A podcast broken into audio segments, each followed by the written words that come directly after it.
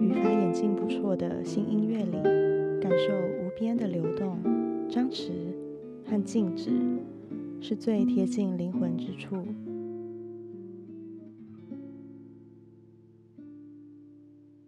嗨，欢迎回到无边聊曲目。今天我要自言自语的是尤贝特 （Yobet） 和他改编给吉他独奏的民谣《El Mestre》教师。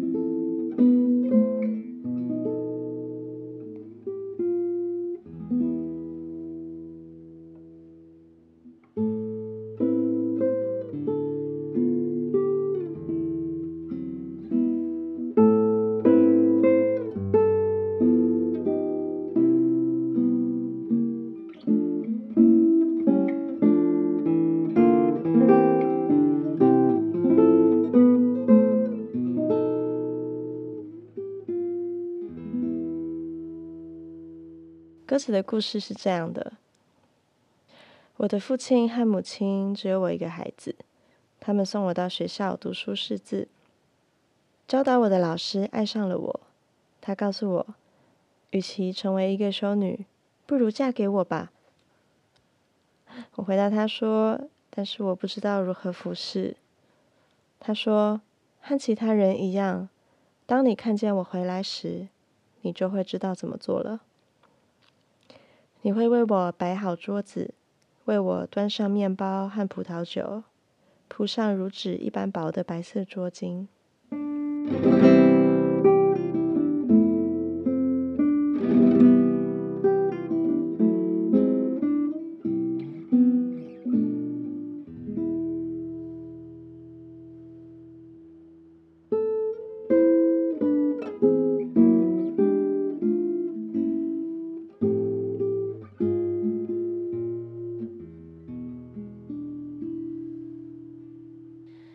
整首歌，呃，不断穿插的副歌呢是没有含义的拟声词，嗯，它听起来像这样：Mezar ala tomba, tantom shiribiri krena, tompena tompi.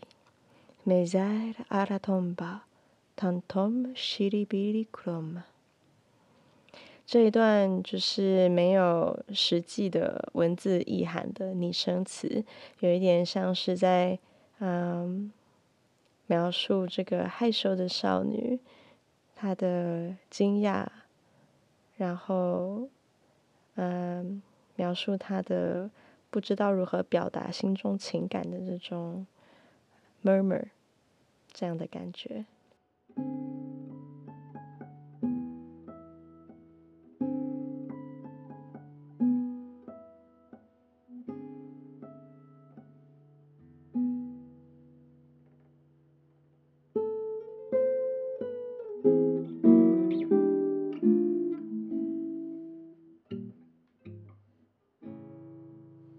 我第一次查完歌词的翻译意思之后，就只想说：“哇，好老派哦！”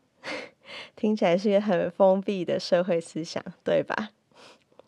嗯，这是一首加泰隆尼亚传统民谣，那它传唱了非常久，有多久我其实也没有查到。嗯，也许你会想，为什么要选择加泰隆尼亚民谣到这个近代音乐的曲目里呢？我其实所谓的近代，嗯，指二十世纪后到今天，在这超过一百年的时间，有些作曲家选择后浪漫主义、新古典主义都好，继续朝和声和调性发展；一些作曲家则慢慢从有十二音技法之后，发展无调音乐。当然，时代越前进，发展出的无调音乐形式就细分的更多。甚至有些作曲家的一生正好在不同的阶段跨越不同的技法。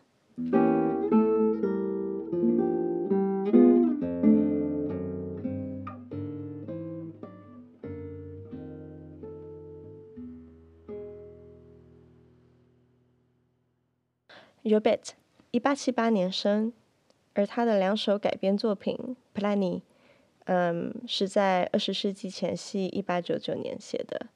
而这一首《Elemesta》比较晚，在一九一零年。是一战过后，也正好是他在整个欧洲巡演过后，在那个时代，他接触的许多在巴黎发展的作曲家，有像是德布西、拉威尔、德法亚、嗯、阿尔班尼什这些作曲语法都各自独特、很新颖的作曲家。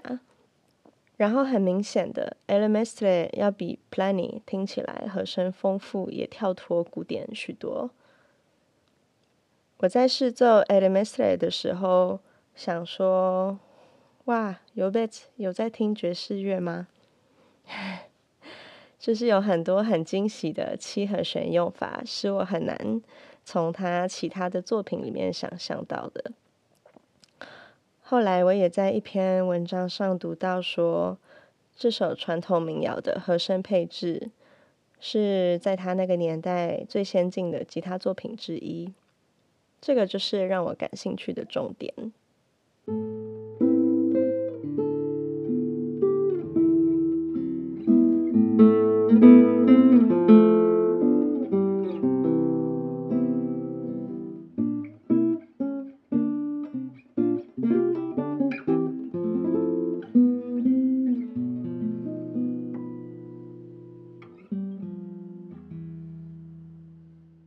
就尤贝特使用的语法来说，嗯，他写的东西在他的当代是新颖的。那《e l e m e s t e r 是一首古老的传统民谣，但是它怎么在一个新的时代变身的呢？被配上符合当代口味的和弦之后，听起来怎么样呢？这样的作品形式，正好跟上一集分享的小夜曲颠倒。细川俊夫是把传统乐器的声响和思维融入他的前卫的语法里面，而尤贝特是把传统的东西用和声翻新。这是为什么我想要交替呈现这些曲目的原因之一。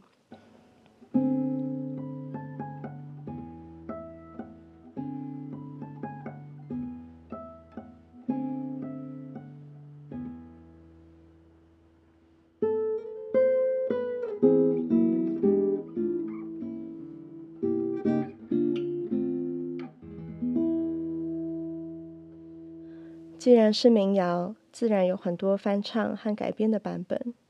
无论是合唱、纯乐器演奏，或是用一把吉他自弹自唱，都有很多风格独特的版本。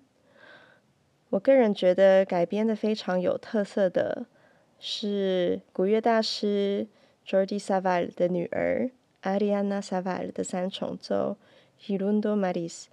这个组合有小提琴、低音大提琴和竖琴。阿丽安娜用竖琴自弹自唱，对应上教师的歌词的部分，则是由小提琴手的男生演唱。如果有兴趣的话，可以上 YouTube 找看看这一个版本。